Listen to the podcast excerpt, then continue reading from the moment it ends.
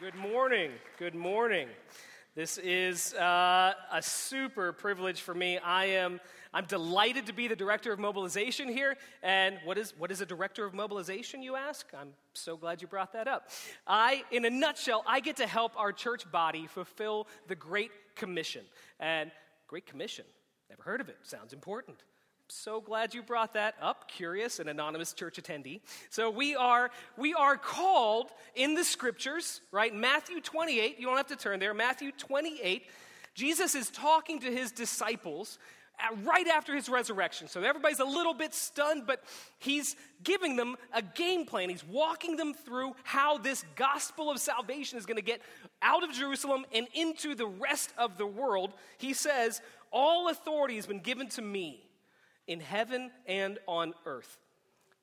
Go, therefore, make disciples of all nations, baptizing them in the name of the Father, the Son, the Holy Spirit, teaching them to observe everything that I've commanded you.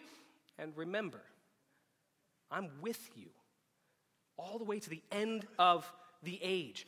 It's commonly known, right? That's commonly known as the Great Commission. And it is, it is the way. It is the prescribed way that we are to be making disciples, not just here at home, but across the whole world until the entire globe is saturated in the knowledge of the glory of God. So you could say, my job here is to plot and plan world domination for the glory of God. In Jesus' name, Amen. Uh, no, but the truly amazing thing, right? The truly amazing thing about this great commission that's been given to us is that it's not just for those 12 men. It's not just for these, these rock star Christians that are out there living it up for God. It's, it's every single person that God has saved. We all have a role to play in this great commission. And I am so excited to open up God's word with you today and see what would it look like for Grace Fellowship Church to play that role well. So, if you would join with me, I'm going to ask God for his help as we look at his plan for our church today. Father, we love you. We love that you are saving God, that you are sending God, that you are the kind of God that sustains people, but we need that help today. Father. Would you open our eyes and ears? Would you soften our hearts? Fill us with compassion for those that don't know you yet. Would you show us how to participate in your great plan of salvation? It's because of your Son and in his name. Amen. Turn with me in your copy of the scriptures. I hope you brought a Bible because we're going to be all over the place today. Turn with me to Romans chapter 10. We're going to be in Romans chapter 10 for quite a bit. Now, I've been told that good sermons walk a, a, fine line between preaching and meddling. So, I'm just a fair warning, I'm probably going to toe that line today. So, hang with me. It's, uh, it's going to be an interesting morning. So, Romans chapter 10. Now, Romans 9 through 11 presents a, a, wonderful picture of what faith in God's sovereign plan for salvation can look like. As Paul is, is helping his people wrestle through what appears to be God's rejection of Israel in order to include the Gentiles. That's most of us. So praise God, there's a Gentile ministry. And, and Paul's arguing for his Gentile ministry. And in the middle of it, he presents one of the clearest, most articulate examples and explanations, arguments even, for evangelism that we see in the entire Bible. With, with four brief rhetorical questions, Paul lays a foundation for the gospel moving across the world, and it's particularly relevant for cross cultural ministry. We're going to start out in verse 12. Follow along with me in, in verse 12. For there is no distinction between Jew and Greek, for the same Lord is Lord of all, bestowing his riches on all who call on him. For, quote, everyone who calls on the name of the Lord will be saved. End quote. How then will they call on him in whom they've not believed? How will they believe in him whom they've never heard? And how will they hear without someone preaching? And how are they to preach unless they are sent? As it is written, quote, how beautiful are the feet of those that preach the good news, end quote. Now, we could spend weeks digging into all of these questions and the truth that's, that's undergirding and the, the implications, but I only get today. I only get today, right? Okay, okay, that's fine. We're just, you got to ask. So, so we're just to unpack one. We're only to unpack one question. It's the fourth one. How will they preach unless they are sent? And in the time remaining, I want to unpack that implication that we are supposed to be sending people out. Now, just so we're all on the same page here at Florence, Fort Thomas, I just want to make sure everybody hears what I'm saying and, and what Paul is explaining here. So let's recap. We send people out so that they can preach. Those people we send preach so that the lost hear about Jesus. Now, they have to hear about Jesus in order to believe in him, and they have to believe in him in order to cry out in faith for salvation. Because anyone who cries out to God in the name of Jesus Christ will be saved. Hallelujah. But it starts with sending. And so, the big question that we need to wrestle with as a church and as individuals what does it mean for me to be a biblical sender? Now, some of you might be thinking to yourselves, you know, Dave, I've never really asked myself that. What, I'm not really comfortable with all this. It's not really what I signed up for. I don't even know if I want to be a sender. Sounds uncomfortable. Oh, buddy, buckle up. Because if God has saved you, if God has brought you out of the kingdom of death and darkness, right, rescued you from your sin and hell, He's also saved you into what I like to call the family business. Now, all of God's children are in that family business. And that family business deals primarily in exports. Ladies and gentlemen, business is good. Don't let anybody tell you differently. All right, if somebody says differently, obviously they have not finished the book. We know how this ends. Folks, I don't care what's on CNN or Fox News. I don't care what you hear from the BBC or the Babylon Bee. Okay, this, this is a luxury that we cannot afford. Fear, despair, cynicism. As Bible believing Christians, we can't afford to give in to these things because we know how the story ends. The more you see what God is doing around the world, the better sense you get that the gospel is in fact spreading. The kingdom is in fact advancing. The darkness is in actuality crumbling, and our king is soon returning. Amen? But not today. Today, we still have a job to do. And so, our first step towards becoming a biblical sender is we have to commit to sending the way God is committed to sending. We have to mirror his commitment to sending with our own personal commitment to sending. Paul in Romans 10, he's not making up some new missions model. Okay, he's drawing on what he knows about God's character, about God's system of ministry. Okay, our God is a sending God from the very beginning. In fact, it's so integrated into his interactions with people, it's often easy to overlook. So consider with me some of the folks that God has spent the most time with. Think back, think back in the Old Testament. Think Abraham. Abraham sent out of his homeland into a, a foreign country he's never heard of. No map, no anything, just sent. But it becomes the inheritance for all of Israel. Fast forward, his great grandson, Joseph Right? That story, it looks like he's just another victim of a, a stereotypically dysfunctional family, right? Jealousy, favoritism, attempted murder, right? Who among us? You guys chuckle, but I mean, seriously, all of it, you know, you know you've considered moving a little higher on the family food chain, right? By selling off a sibling to the zoo or some Midianites, whatever. just let you, I'm the little brother of my family, so it looks a little different from my side, okay? Which is, which is what makes you appreciate church family so much. Because so far as I know, none of y'all have ever tried to like lose me at a mall or in the woods or rest stop in Arizona. Thank you, my sister, whatever. Anyway, I, Joseph, Joseph. So you guys, have, you might be familiar with the story. If you're not, spoiler alert, he eventually gets to forgive his brothers for betraying him. But he takes it a step further, right? And in Genesis 50, Genesis 50, he says to his brothers, the ones that tried to kill him, he said, You intended it for evil. No kidding. you intended it, but God intended it for good to bring it about that many people should be kept alive, even as they are today. Joseph acknowledged his brother's sin. But then he attributed the entire event to God's sovereign plan for salvation. Joseph knew he was sent to Egypt.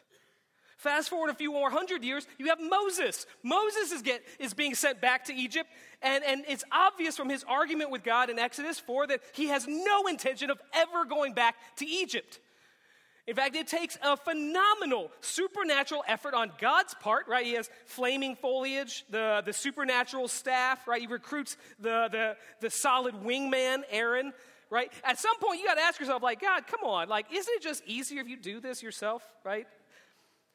but he's committed to sending Moses. And we see the same thing all the way through the judges, through the prophets. We, I mean, look at the little book of Jonah, right? You look at the, the, the little book of Jonah, God goes on a literal sending spree. Okay, Jonah, he sends Jonah, obviously, to Nineveh. Then Jonah tries to outrun God, and, and God sends a storm. And then they pitch him overboard, and God sends a fish. And then he finally preaches, and God sends a plant. And then he's having a hissy fit, so God sends a worm. And then he finally starts getting angry God, so God sends a scorching east wind to teach him about compassion. That's, that's six times God sent in three chapters. Obviously, a pattern of sending. We don't even have time to get into the, the angels and the demons and the hornets and, and the, the, the disciples, right? But you get the point. Our God is a sending God. It's not new to him. And I don't want you to make the mistake of thinking it's just delegation. Okay, God's not up in heaven swamped with paperwork looking for somebody to take something off his plate. All right, it's not even a, it's not even a divide, divide and conquer strategy for maximum efficiency. Okay, because every time he sends somebody, he goes with them. We'll get into that later, but folks, that's not exactly the most efficient use of resources. But it's not just that he uses people and storms and hornets. Okay, that's not just the way he chooses to act, he's committed to sending. We see that most clearly demonstrated in Jesus. God sent himself.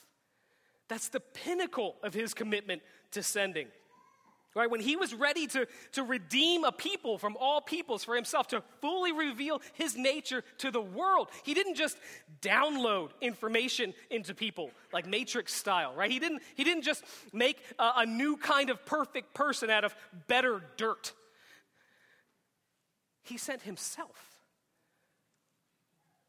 to be like us, to be with, uh, among us, right? To be weak and filthy and humiliated on our behalf. He sent himself, knowing it would cost him the ultimate price of absorbing all of the wrath that we had accumulated. He sent Jesus anyway. Folks, that is what a commitment to sending looks like.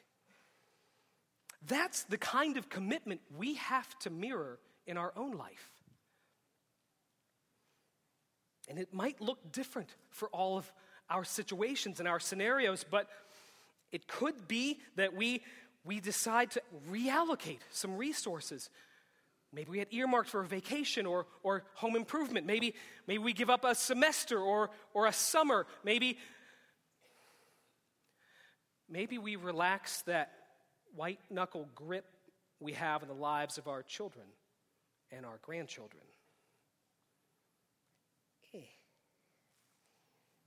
Think I just found that meddling line. That was, it's called meddling.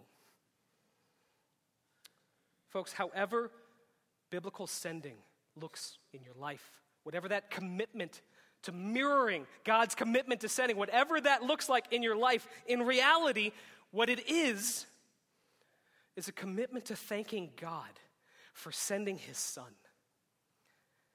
And then changing our posture from if I send to when I send. That's important. I'm going to say that again. Our commitment to mirror God's sending commitment in reality is a commitment to thanking God for sending his son and then changing our posture from if if I send to when I send. Hopefully that gets you to the point where you're at least saying, fine, fine, I'll, I'll commit to being, I'm thankful for Jesus, fine, I'll commit to being a sender. I don't even know what that means. What does that even mean? I'm so glad you asked. Just so happens I have two super practical expressions of what that commitment to mirroring God's sending might look like in your life. Two really practical ways you could live out that commitment. And the best way I can describe the first one is by taking a glance at our small groups ministry. Now, here at Grace, we are, we are absolutely committed to being uh, in each other's lives at close range, right? In doing the, the obe- obeying the, the one another in commands, right? And we do that mostly in small groups. And so that's why we like to say that we're a church of small groups, not just a church with a small groups program. Similarly, a commitment to biblical sending is going to look like we start taking steps as individuals, as a church body. We start to take steps to become a church of senders, not just a church with a sending program. That means you're going to have to be as intentional about sending people as God is about saving. Have you ever considered that God saves people on purpose? You, He saved you on purpose. He was fulfilling His commitment to get someone from all people groups. You belong to a people group, folks, and He saved you as a, as a part of that fulfillment. It's, on, it's not random, it's not haphazard. I'm not saying that God plays favorites. Okay, Romans chapter 2 explicitly says he'll never do that. What I am saying is that he has some very clear, very specific goals when it comes to saving people. It's not just about quantity, folks. He's not just trying to get as many as he can. Leave a finger in Romans chapter 10. We're going to flip to the end of the book. We're going to go to Revelation. Revelation chapter 5. This is why you have to read the whole Bible. Because if you don't, if you just stick with the stuff that's comfortable, the stuff you're familiar with, you're going to miss out on what God's doing around the world and in his children's lives. Revelation chapter 5. I'm going to start in verse 5. One of the elders said to me, Weep no more. Behold, the lion of the tribe of Judah, the root of David, has conquered, so that he can open the scroll and its seven seals. Skip down to verse 8.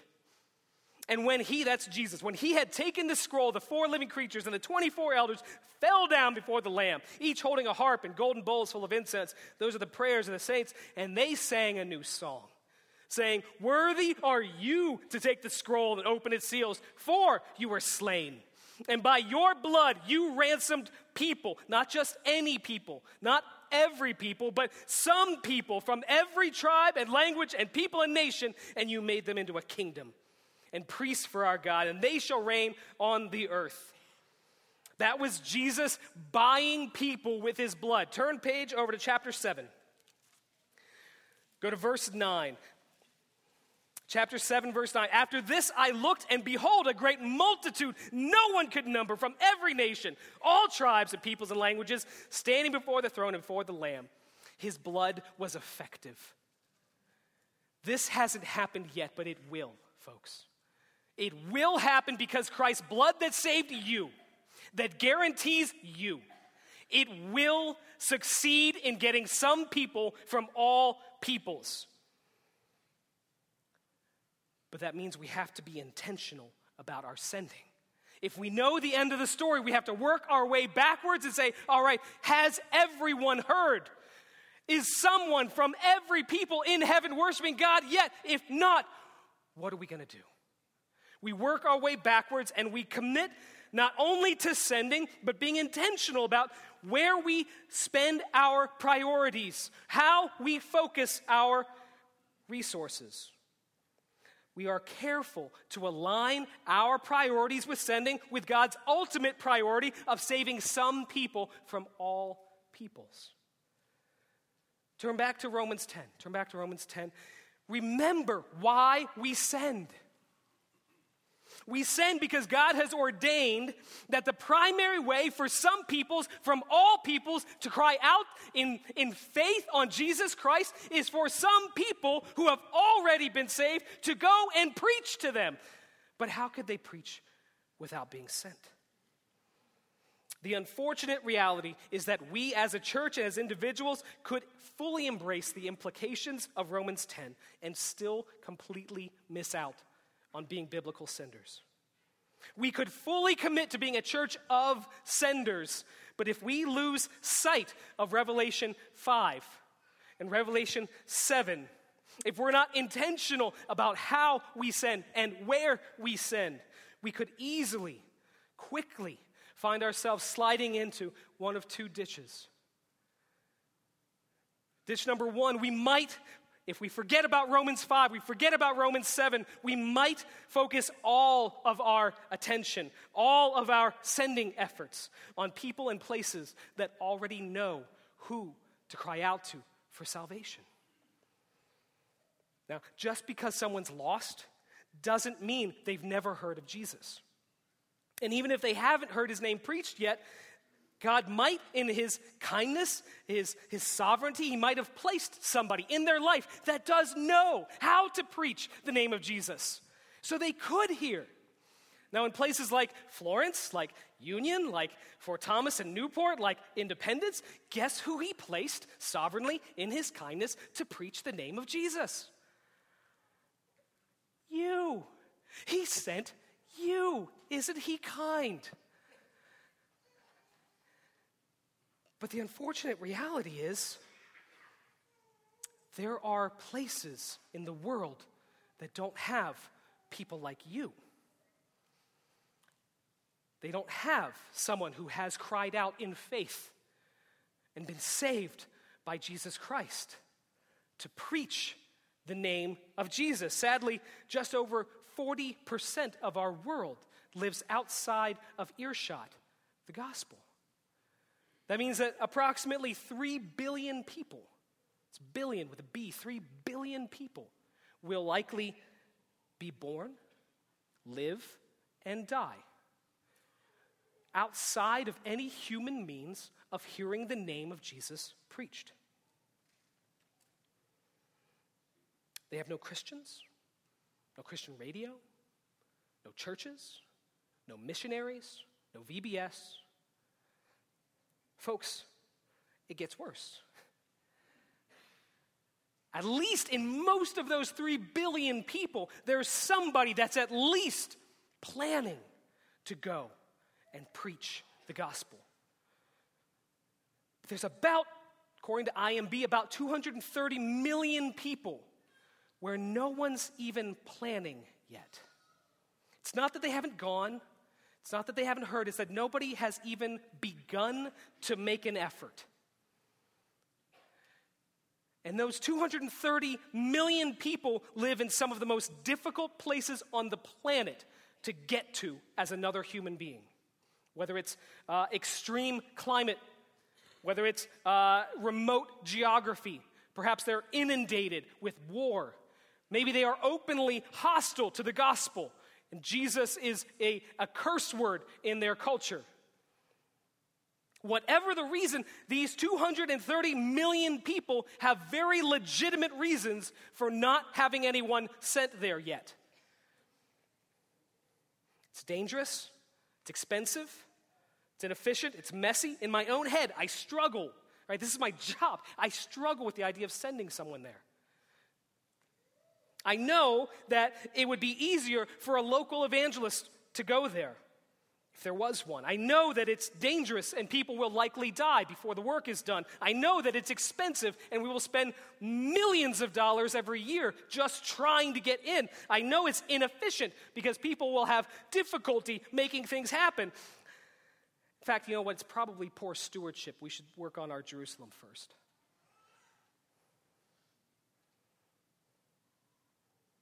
But it doesn't take long for those thoughts to bump into Acts 1 8.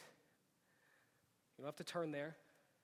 I just can't get over it. Acts 1 8, it's, it's Jesus' last words to his disciples before he ascends to heaven. He says, But you will receive power when the Holy Spirit comes upon you, and you will be my witnesses in Jerusalem and in all Judea, Samaria, and to the ends of the earth. And no matter how many times I read that passage, I can't make it say what I want to say. I can't make it say, You'll be my witnesses in Jerusalem or Judea, Samaria. I can't make Jesus say, You'll be my witnesses in Jerusalem or the ends of the earth. I can't even negotiate my way down to first Jerusalem and then Judea, Samaria, and then, Lord willing, to the ends of the earth. He says, You will be my witnesses here, you will be my witnesses there, and you will be my witnesses way over there. Please don't hear what I'm not saying. I'm, I'm not proposing that we abandon the four and a half billion people that live within earshot of the gospel. Okay, that's not what I'm proposing, but what I am saying is why does it have to be either or? Can it not be both and? Can we not send here and way over there? I get it. It's dangerous, it's expensive, and it's messy. Is it simpler? Is it safer? Is it cheaper to send right here, right now? Yes, absolutely. Will it probably take more work than it's worth to send somebody way over there? Will it actually pay off? I don't know. But what I do know is that sending Joseph to Egypt, Moses to Pharaoh, Jonah to Nineveh, and Jesus to you was messy and costly, and it's not done yet. But thank God he sent Jesus to you.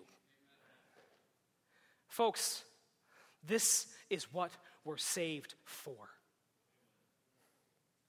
And if we aren't intentionally sending people to the places where Jesus hasn't been preached yet, we cannot call ourselves biblical senders. I don't care how much money we've spent.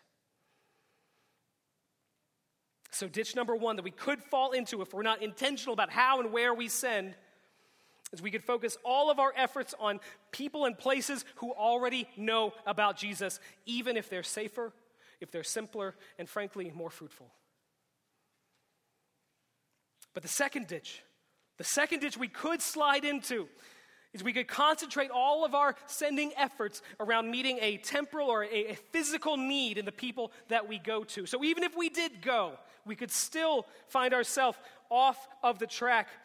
Now, again, this is, this is meddling, okay? So hang with me. I know that we are commanded to love our neighbor, so before you all gently admonish me with your kind emails, I know that Jesus wants us to love neighbors. And the, the very story he told about how to do that is all about meeting physical, temporal needs.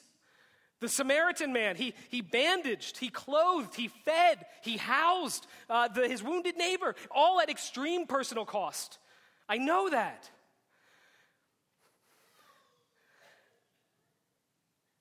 But there's a growing trend in global missions that, quite frankly, alarms me. I get concerned when I hear people say words like, preach the gospel at all times, and when necessary, use words. I understand why you'd say that. I understand. I, I've said it myself. The problem is, I can't, I can't find it in here. What I do see in here is a continual call to speak, to preach, to proclaim. See, a continual call to bear witness out loud with your words and your actions. Please hear me. I, I, I, firmly believe that God is pleased when we use our resources to bless and care for our neighbors. Right? I affirm that we absolutely must defend the dignity of all human life because it bears the image of our beloved God. But if we're not preaching, folks, if we're just using our resources to bless and serve the people around us, you do realize there's nothing uniquely Christian about feeding or clothing or housing or educating lost people, right? You know that.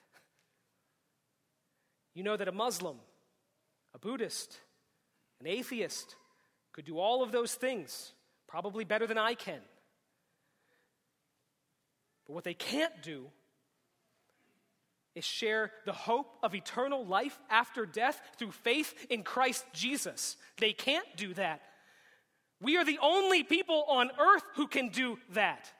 That is our calling to preach Christ crucified, risen, returning. That is our privilege. And we're the only people who can do that.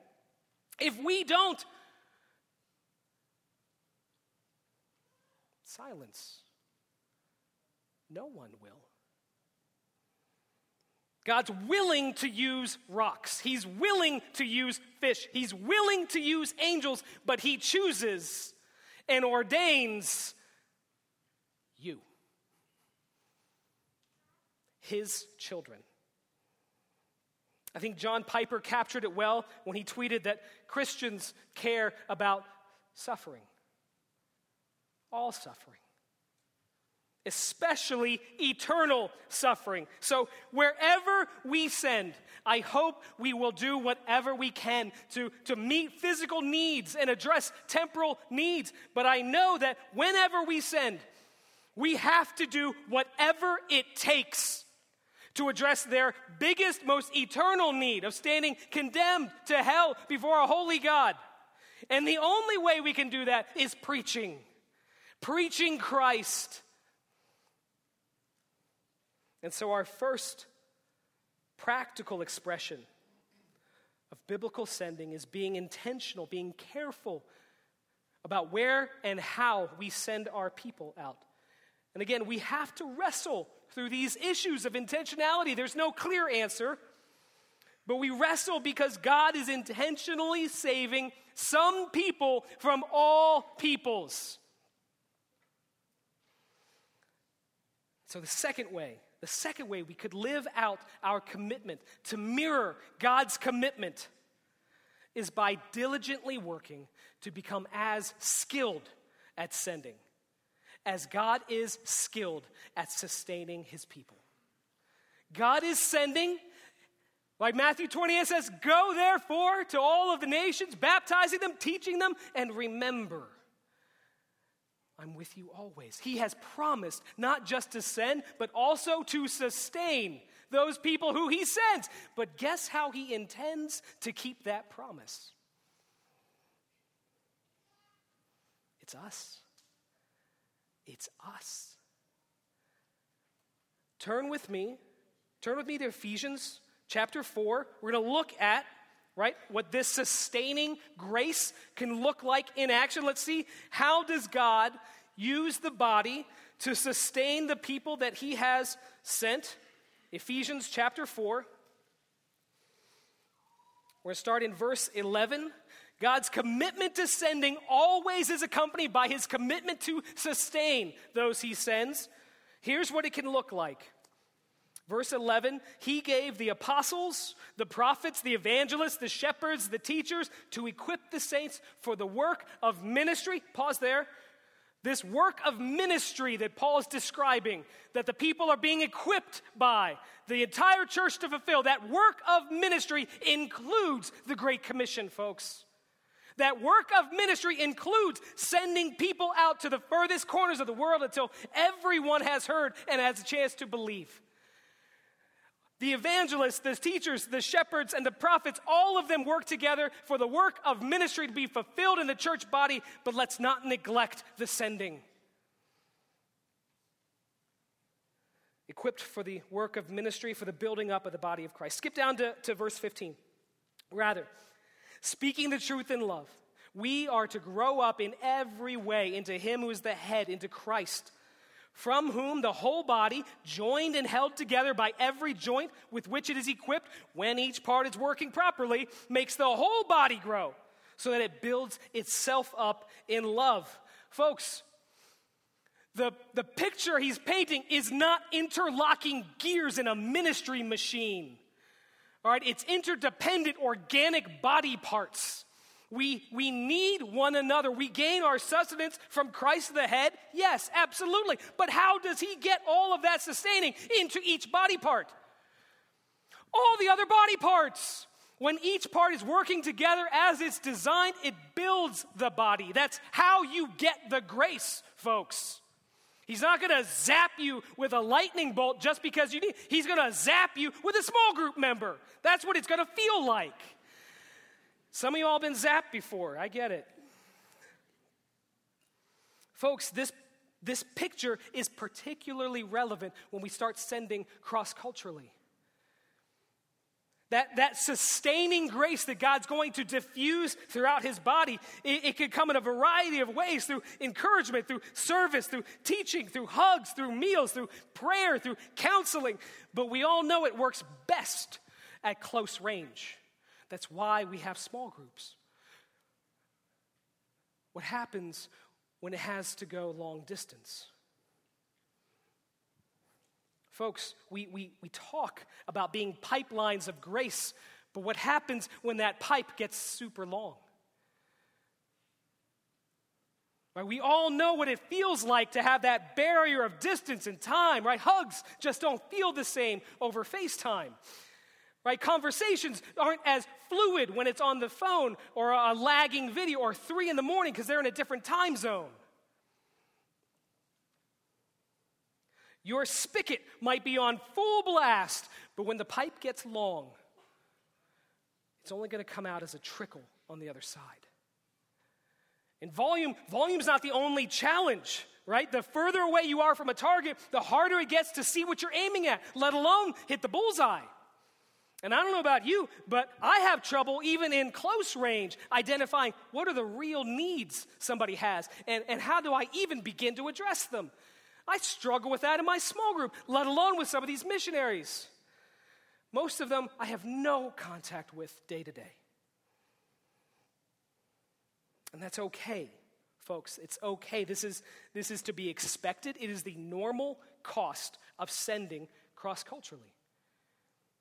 And I, want to affirm those of you that are sending. Thank you. You're doing it right, and it's hard. We struggle. We're not good at it yet. But that's how it's supposed to be.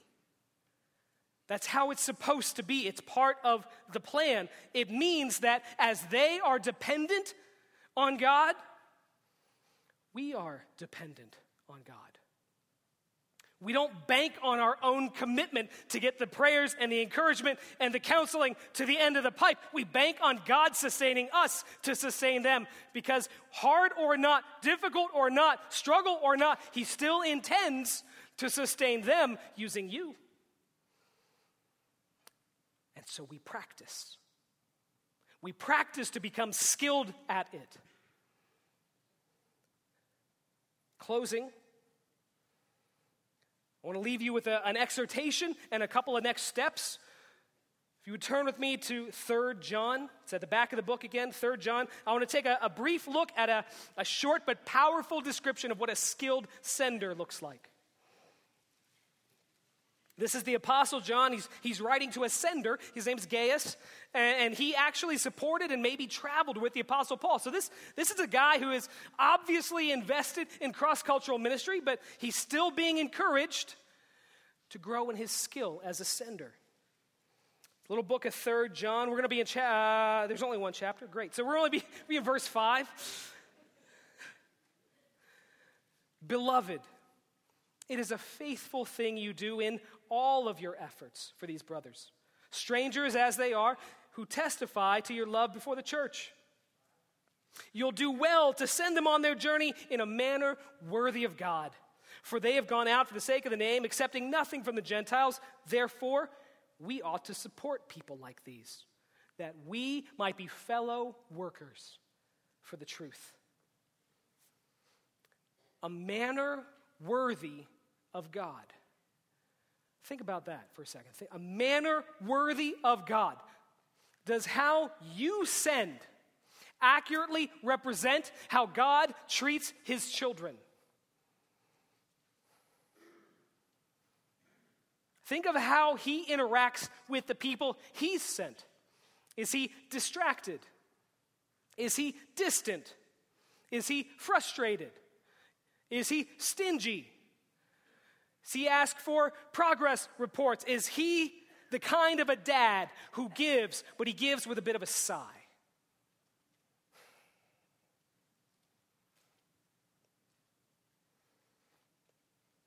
Folks, our attitude in our sending matters.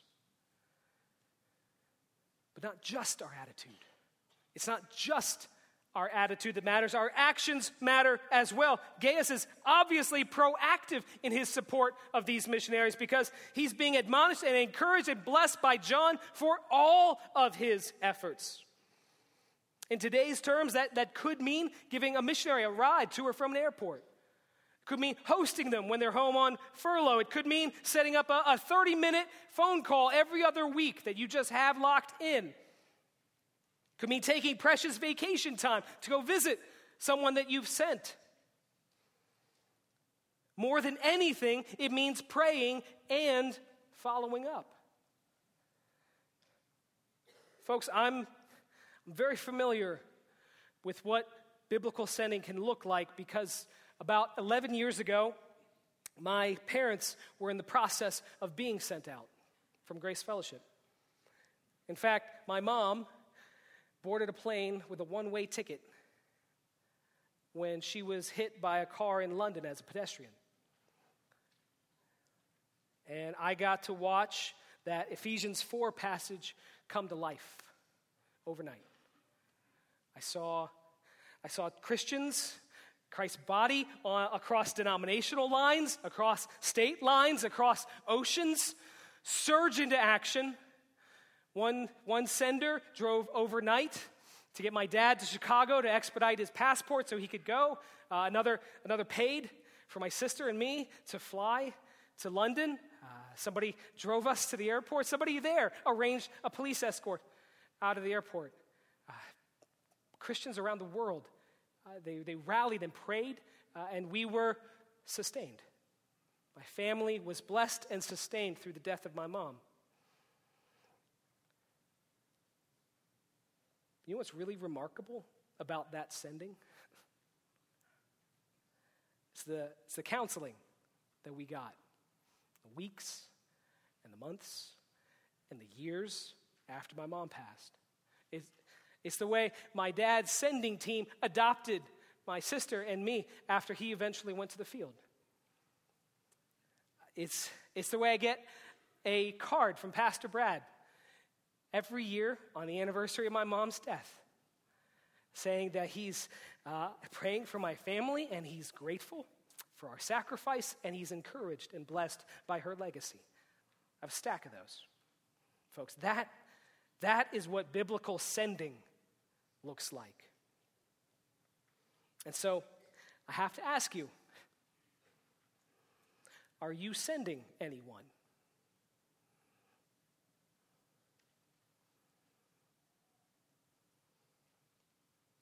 Do you know how many kids the Dostals have? I don't. Do you remember their names? I could probably get three. Where's Catherine Alvidrez going to college this fall? I just found out she's going to college. I thought she was like 12. Who are Rick and Lou praying for today? How can you pray for Beth Long today? What book is God currently using to change Romania through Doug and Diane Marksberry? Why on earth hasn't a PG 16 left by now? How do the Coddles feel about Andrew quitting his job to go into full time ministry? Who are the Coddles? Folks, sending is a skill that we need to practice if we have any hope of sending our people out in a manner worthy of God. And it is a skill. Folks, the places that God is sending his people are only going to get harder and darker and more difficult the closer we get to the end of the Great Commission. All the easy places are taken. And so, as biblical senders, we have to let go of the idea that sending is the same as writing a check or checking a box to subscribe to a newsletter. Please don't stop writing checks, don't stop subscribing to newsletters, but understand those are not going to be enough to sustain a pioneer missionary sent to an unengaged people group. They need more than that. They need fellowship and community. Remember, there's no church there. They're going to need counsel. They're going to need encouragement. Remember, nobody's done this before. They're going to make a ton of mistakes. Now, the problem is, all of that takes time. And if we can be frank, here in America, we are cash rich and we are calendar poor. We might be overflowing with resources, but we are flat broke on margin. It's my life, too, folks.